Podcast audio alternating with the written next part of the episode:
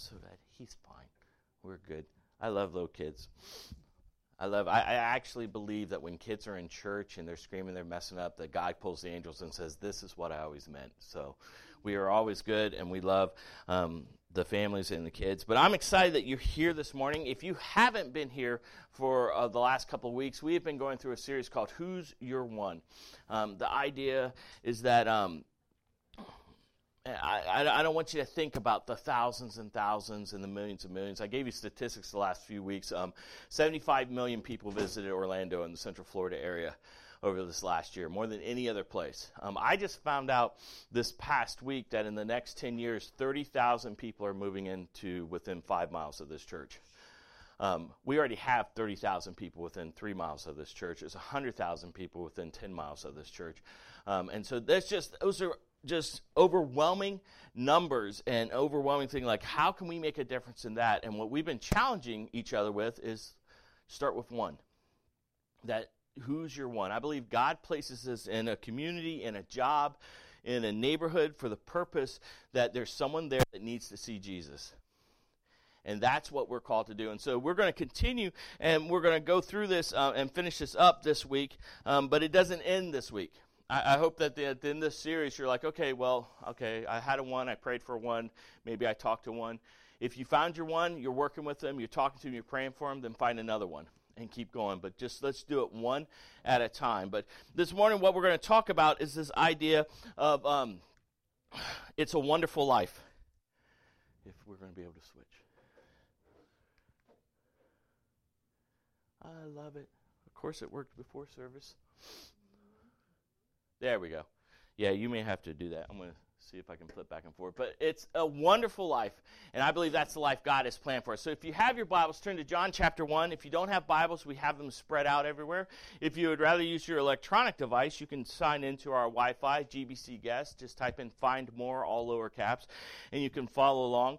But as I said in the very beginning, um, what we believe as this church, this, these are the only words that matter this morning.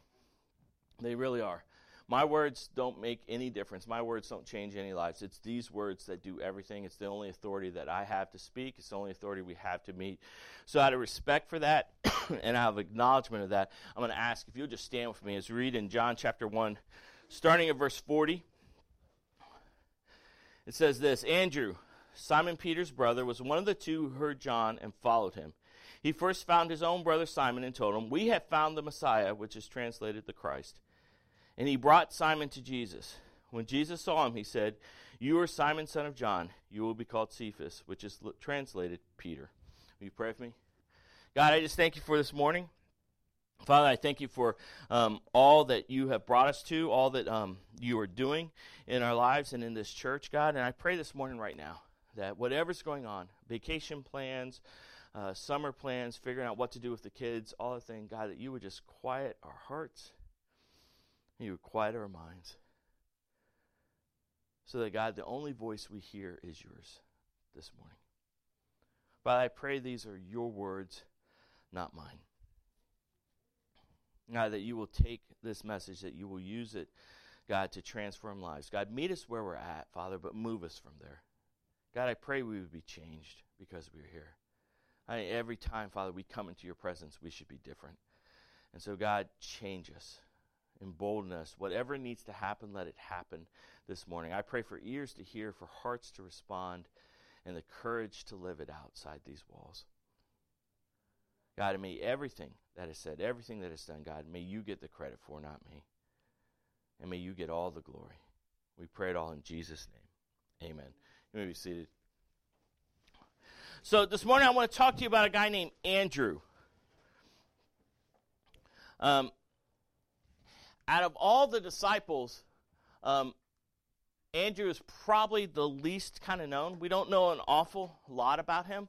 Um, we don't know an awful lot about like his life and his ministry and everything. He was always kind of in the background, and so I want to I want to talk to you a little about that. Um, he's only mentioned nine times in the New Testament. Andrew is, and most of the time it's only in passing or it's as Peter's brother.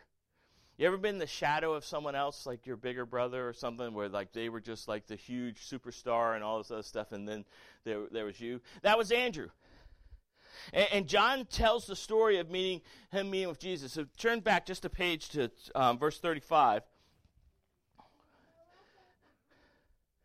And John and Andrew were actually disciples of John the Baptist. Like they went and hung out with John the Baptist. They heard him preach. They saw him. Um, they were they were being taught by him. And it says in verse 35, the next day John was standing with two of his disciples. And when he saw Jesus passing by, he said, "Look, the Lamb of God, the one I've been talking about all this time. That's him." In verse 37 says, The two disciples heard him say this and followed Jesus. And when Jesus turned and noticed them following, he asked, What are you looking for? And they said to him, Rabbi, which means teacher, where are you staying? Verse 39 says, Come and you'll see, he replied. So they went and saw where he was staying, and they stayed with him that day. It was about four in the afternoon. And so you get this picture that actually Andrew and John are actually the first disciples to follow Jesus. They had been trained up and, and all this stuff, um, but um, we don't really hear a lot about Andrew, like I said. We, we don't hear an awful lot about his life and, and his ministry and everything. In fact, um, Andrew has been t- called the one who touched one who touched thousands. Because think about it. The passage we read in the beginning, who did he ask? He said, Hey, Peter, bro, Simon, you got to come meet Jesus. And if you've been around church at all, you know who Peter is. Peter's the guy that preached at Pentecost. Peter's the guy that did all this stuff. But Andrew is the one that brought him. I, I would consider Andrew the inviter. He was the bringer, he was even the introducer. He's the one that introduced Peter and these people to Jesus. He, he, he, saw all this stuff going on and he was okay with staying in the background. And so I think a lot of time when we've been talking about us sharing the faith and, and you sharing and finding that one and stuff, I think a lot of people in church feel insignificant and like, well, I really can't do much. This morning, I want to challenge that thought process. That I believe it's the inviters, the bringers, the introducers that change the world. Not necessarily the preachers that are staying on some platform. So, so let's look at Andrew and some of the things that he saw. Are we going to do it? There we go. So, Andrew, very first of all, he saw the value of individual people. It wasn't always about the big crowds. It wasn't always about the big bang. It was about the individual people that he saw. Every time we see him, he is bringing someone to Jesus.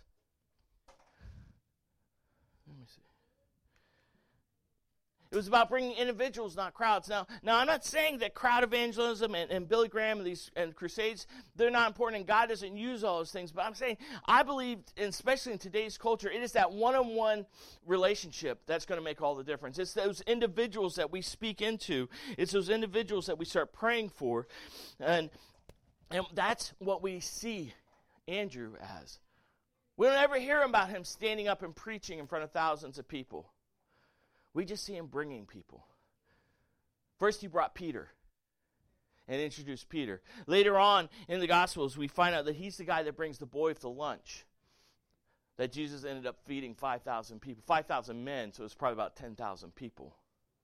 So, this idea that there's value in the individual people. Andrew was also the first missionary, probably the first home missionary that, that the church had. In, in fact, in John 12, verse 20 and 22, it says, Now some Greeks were among those who went up to worship at the festival. So they came to Philip, who was from Bethsaida in Galilee, and requested of him, Sir, we want to see Jesus. Philip went and told Andrew. Then Andrew and Philip went and told Jesus. Who brought him to Jesus? it, it is the power of being able to see the individual. It is the power of not knowing, like, I can't, maybe I'm not this big, great speaker, or I'm, I'm not, I don't sing well, or I don't speak well, or I'm not dynamic and all this stuff. And we make all these excuses all the time where God is just looking for people that will be obedient and say, I'm willing just to find that one. See, because most come through individual influence. Most people come through that idea that one person invested in them and then they invested in another, and then they invested in another, and who knows what God will do with that? When we make excuses, we may be missing out. Now, listen, I'm not going to get in a theological discussion about God's sovereignty, but could you imagine what would happen if Andrew never introduced, introduced Peter? I think the church would look really different today. I think Christianity would look really different today. And I believe God is sovereign and God's got a plan and nothing can thwart his plan. But I think he has included us to be a part of that plan. And when we start making these excuses that, well, I can't do this, I'm not good enough, I'm not smart enough, I haven't been trained, I haven't gone to seminary or cemetery, I haven't gone to. I haven't gone to Bible college. I mean, I don't even know any Greek words. You know, I, I, I just know I know falafel. Okay, that's the only Greek I know, so I can't understand we make all these excuses, but it is about the individual influence that makes all the difference. It is about the one, guys. If you don't hear anything else that I've said over the last five weeks, it is about that one that can make all the difference. You guys know who Dwight L. Moody is? Dwight L. Moody is one of my heroes. Dwight L. Moody was a, a magnificent preacher. Um, most of the time, they looked at him and made fun of him and says, "You don't use proper English. You're not really any good." And Dwight L. Moody just says, "Listen, I'll keep saving people the way I'll keep sharing the gospel the way I feel like I need to share the gospel because you're not sharing it at all." is what he would tell people. But we know we all know Dwight L. Moody. But do you know Edward Kimball? Edward Kimball was a Sunday school teacher in Chicago that Dwight L. Moody was put on his heart, and he went to the shoe store where Dwight L. Moody was working as an 18 year old boy. Mustered all the courage, said, God, if there are other people there, I can't tell them. Found Dwight in the back of a stockroom and shared Jesus with him. And Moody, Moody caught it. And he started things like the Moody Institute. But not only that, I mean, it goes on to it goes on to other crazy stuff. Moody led a guy named J. Wilbur Chapman to Christ, who became a crusader. He became like a preacher and everything. And, and J. Wilbur Chapman led a guy named Billy Sunday to Christ. And Billy Sunday started working with J. Wilbur Chapman and started preaching and all stuff. And, and one Sunday when Billy Sunday was leading some kind of um, revival meeting, a guy named Mordecai Ham came to know Christ and started working with, with, with, um, Billy Sunday and, and everything grew. And guess what happened with Mordecai Ham? He was speaking one day and there was a young man named Billy Graham sitting in the audience that accepted Christ and accepted Christ from Mordecai Ham. Now, I trust God's sovereignty, but what would have happened if Edward Kimball said no? It is the individual I mean, that just gives me chills when I, when I look at I've looked at all kinds of stuff. C.T. Studd met Christ through Moody. Great theologian, great missionary. I mean, all these people that I read now just saying, man, these guys were awesome.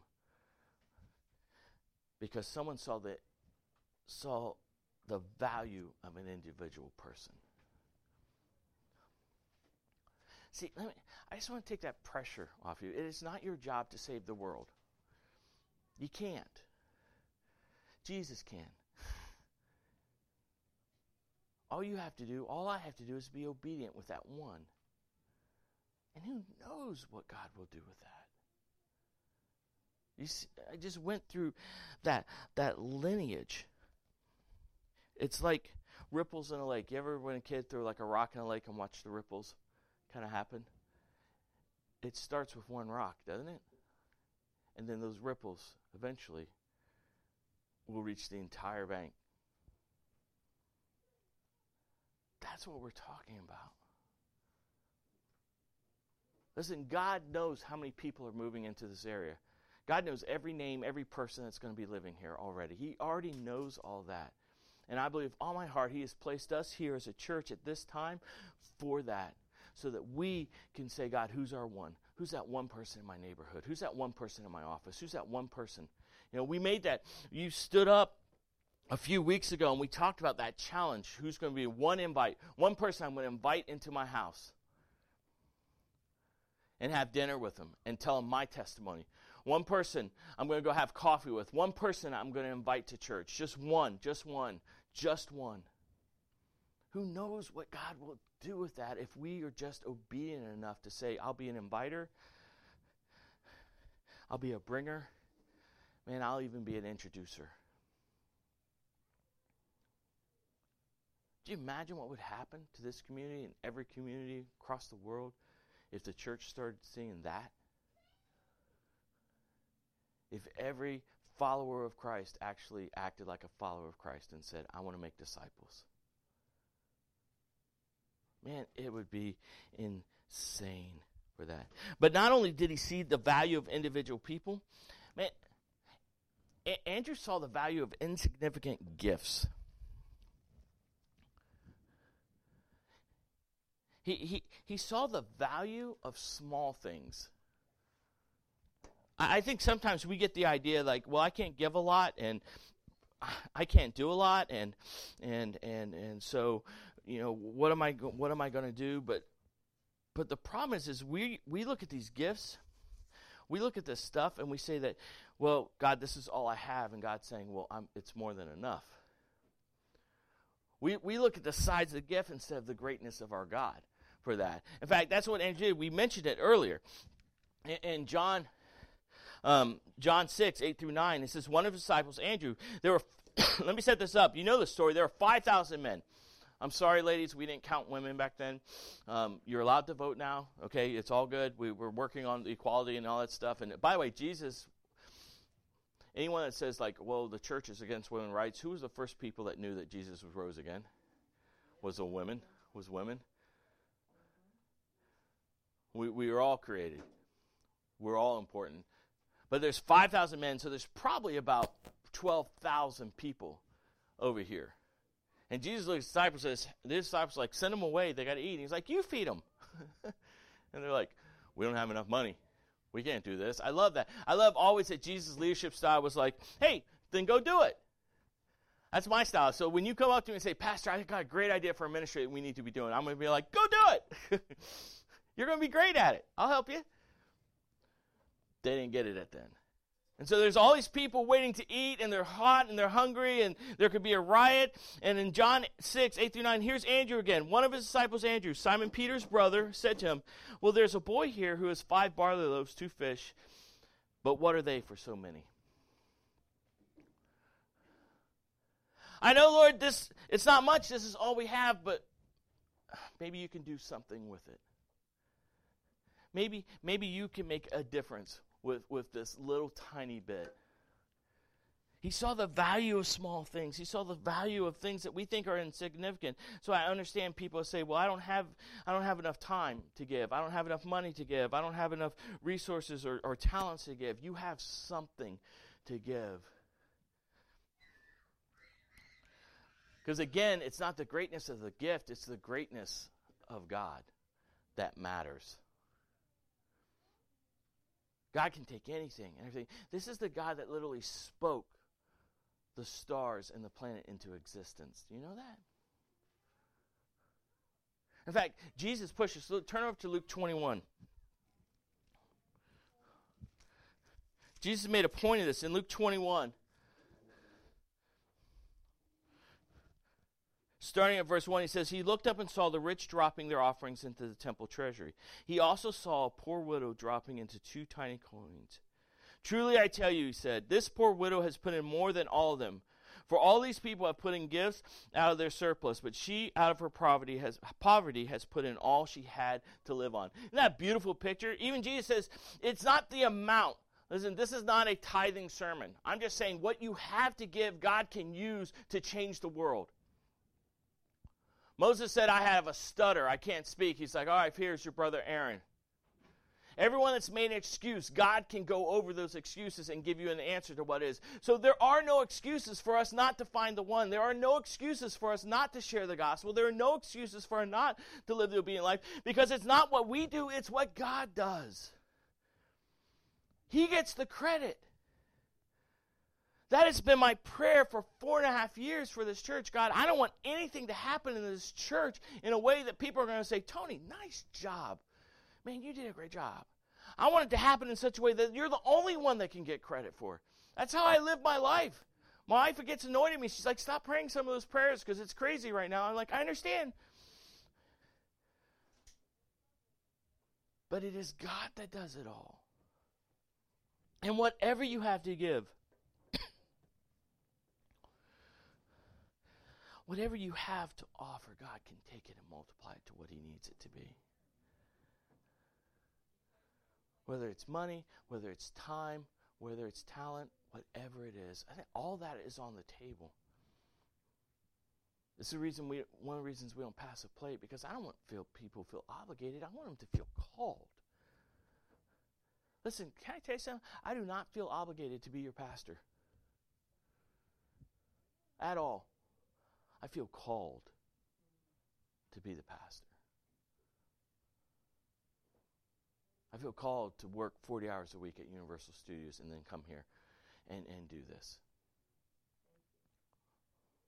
I love this. It's a and I trust God for all the other stuff. And I look at God, and I, it's the same way. I look at God and say, God, I've only had this much time, and I've only got this much resources. I've only got this much, God. But whatever it takes, whatever it is, you just take it and you use it. I'm going to just trust you for the outcome. Church, we need to start trusting God for the outcome and then just keep moving forward. There are too many churches making excuses. We don't have a big enough building. We don't have enough staff. We don't have a big enough budget. None of that matters. It is not the greatness of the gift, it is the greatness of our God. It is His plan, and nothing, nothing is going to thwart His plan. You understand that? We're on the winning side. We've actually already won. Our enemies, they kind of know it. They're fighting it, but they know they've lost. We've already won. It doesn't matter what some legislation does, it doesn't matter what some high court does or some political party does. It doesn't matter. God's will will happen. And we get the choice of being part of it or against it. Those are the only two choices, y'all. Either we are part of the solution, we are part of that, or we are part of the problem. And so we need to get rid of the excuses. There's nothing insignificant that we can give God at all, ever, when it's done with the right heart. The last thing is um, he saw the value of inconspicuous service. Maybe. There it is.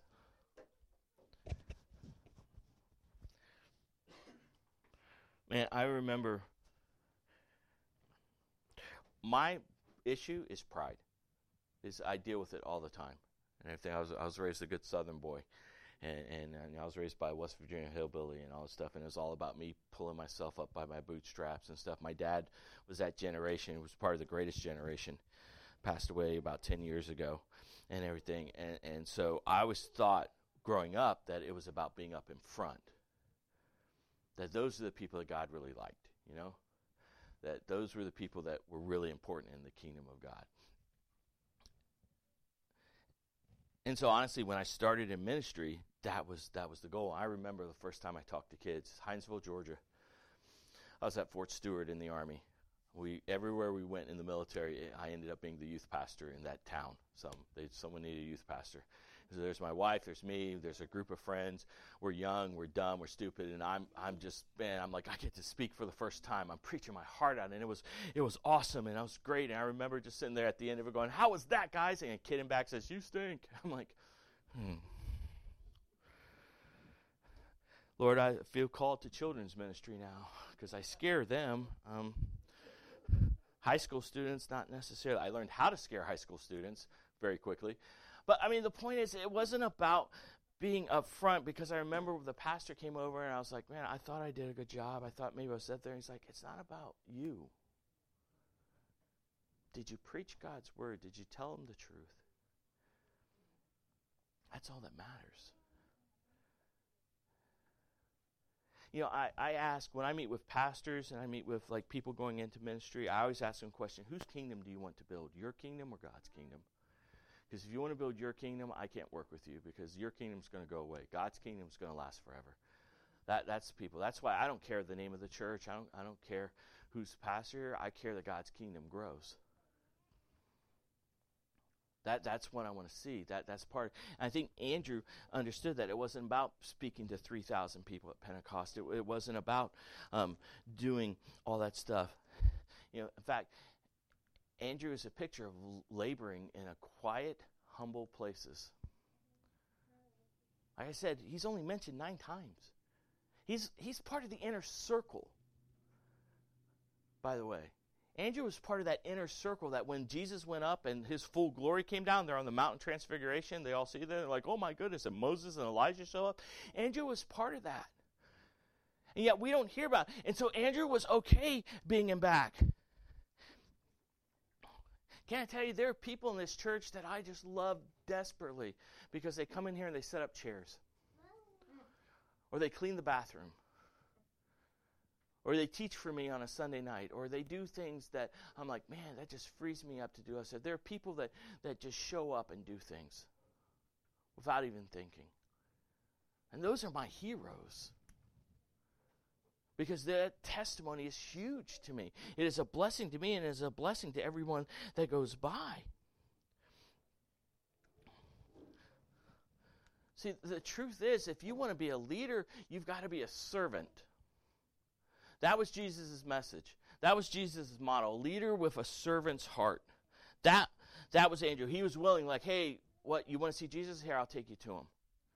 Peter, man, we found Messiah. You need to come see this. Hey, we got a couple of loaves of bread. We got a couple of things. He had it was a servant's heart, and truly, we've gotten it so wrong in our leadership models today. And I know there's so many books about being a servant leader, being a servant leader. The world doesn't have any idea what it means to be a servant leader. If not, I guarantee you the CEOs of all our theme parks wouldn't be making so much money while their people are starving to death.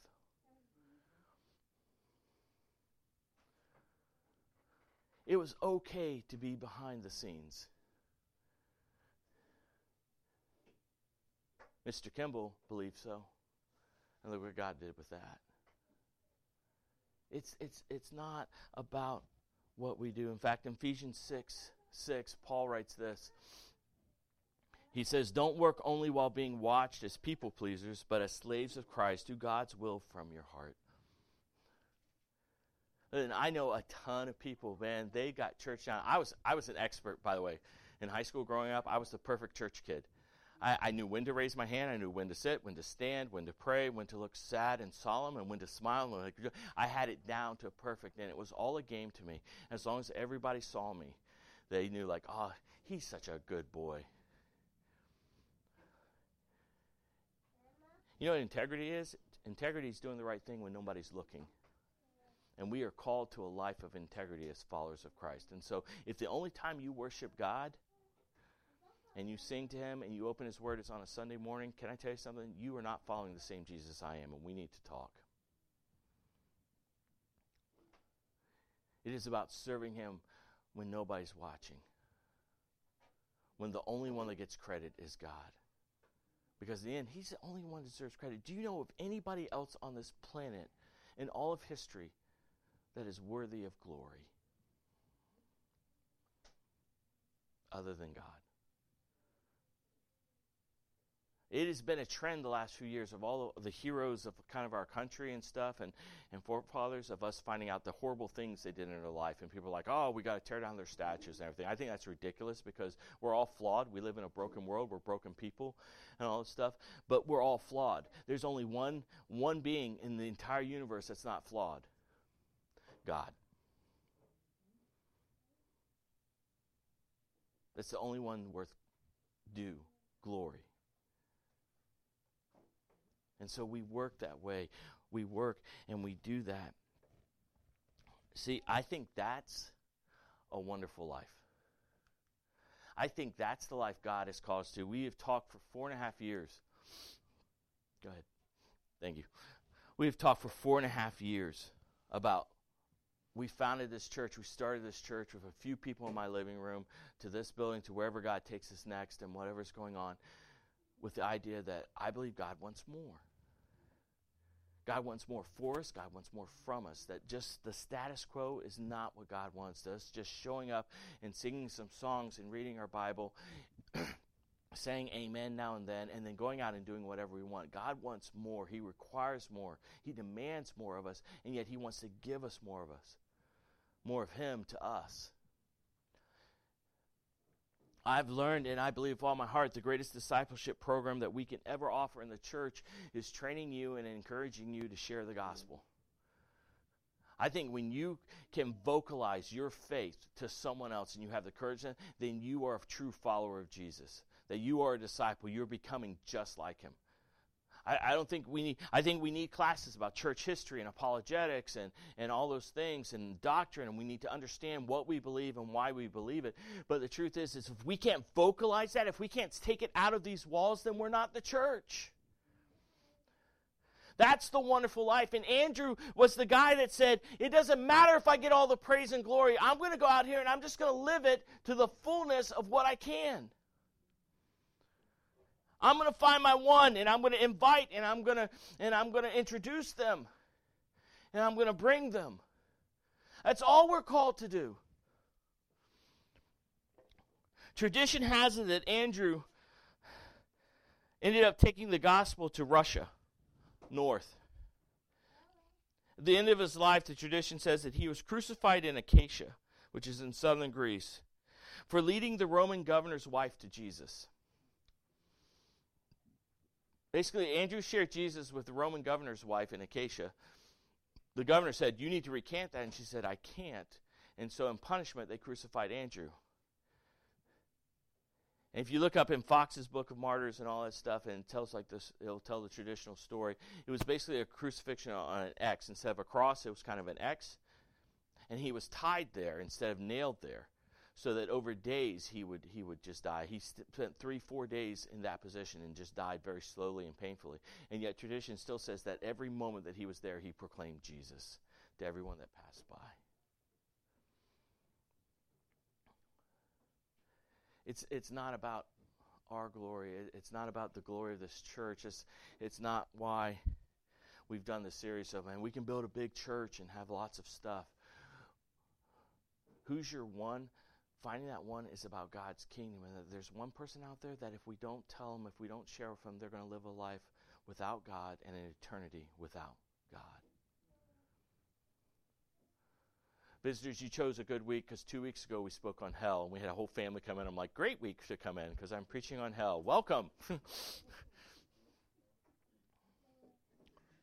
hell's a reality. It was never meant for us.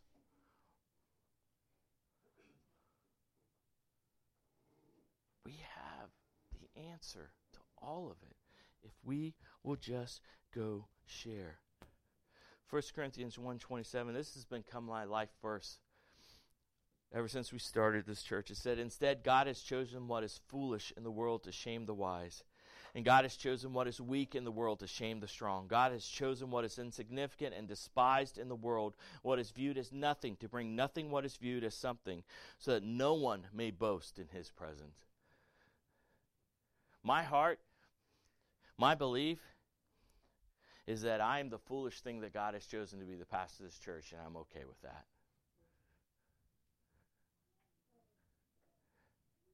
because it's not about me, it's about God's glory. I have nothing to boast for. Nothing that's happened in the last four and a half years. Nothing that's going to happen in the next four and a half years. It is all what God does. No one comes to the Father unless the Spirit draws them. No one comes to the Son unless the Father draws them. It is God's job. All we have to do is be obedient and say, Who's my one? Who's that one person I can say, This is what God has done for me? Listen, people are going to be able to argue with you about history, about the authenticity of the Bible, and all that stuff. There's one thing they are never, ever going to be arguing about you. What has Christ done in your life? You can bring the smartest atheist here, bring it here, and nobody on this planet is going to change my mind about who Jesus is because I know what he's done for me, and that's what I share. And I'm not a pastor that sits at a desk and says, Go and tell the gospel. I'm a pastor that has decided that no matter how big this church gets, I'm going to stay working at Universal. Because I love it. I love They know me as Tony the pastor. I had a guy cuss like nine times in front of me yesterday and came up like, I'm so sorry, I'm so sorry. I'm like, I was in the army for seven years. You haven't said a word I've never heard. Okay? It's, let's talk about it. Why are you doing that? I had a guy the other night that looked at me and says, Tony, do you think I'm going to hell? I'm like, I don't know. Do you know Jesus? See, because I don't make that decision, you do. So I'm in it with you. And I know it's scary and I know it's uncomfortable and you're worried about backlash and all. But our God is greater. The one is worth it. Who's your one? Who's the one that God has put on your heart the last five weeks that you've been praying for? We got to hear last week, we had, instead of a sermon, we did kind of testimonies and just talk about people that have invested in us or someone we've started to invest in last week. Just sitting in a circle, waiting for the hot dogs to cook. Thank you, by the way. You did a good job. That's what this is about. That's being the church when we go and do that. Hudson Taylor, one of my favorite missionaries of all time, says this God isn't looking for people of great faith, but for individuals ready to follow him. That's it. No qualifications, just, Lord, I want to follow you. And I want to tell everybody you put in my path about you. That's what this is about, y'all. That's what this has always been about. And I will probably spend the rest of my life in every sermon we will tie back into who are you telling? Who are you telling? Who are you sharing with? Because that's how the kingdom grows, one at a time. One at a time. Go ahead and kill it again. I don't think I have any control today. So, my question, one last time, is who's your one? Whether you're here on vacation, whether you live here, you're a regular tender, you're just visiting, I promise you there is one. There's one person you can think of that's on your heart that you can start praying for. God, I just want to take them to coffee. Give me an opportunity to take them to coffee. Give me an opportunity to invite them into my home and have a meal with them. Let them hear the gospel. Give me an opportunity to invite them and bring them to church with me. Who's your one? Because that's how we're going to change this community. That's how this world's going to be changed. It's the gospel that changes all. Isn't that good news? It's not us. It's not some governmental program. It's not some new building project or new something coming in. It is the gospel that will change everything. And we have that. Who's your one?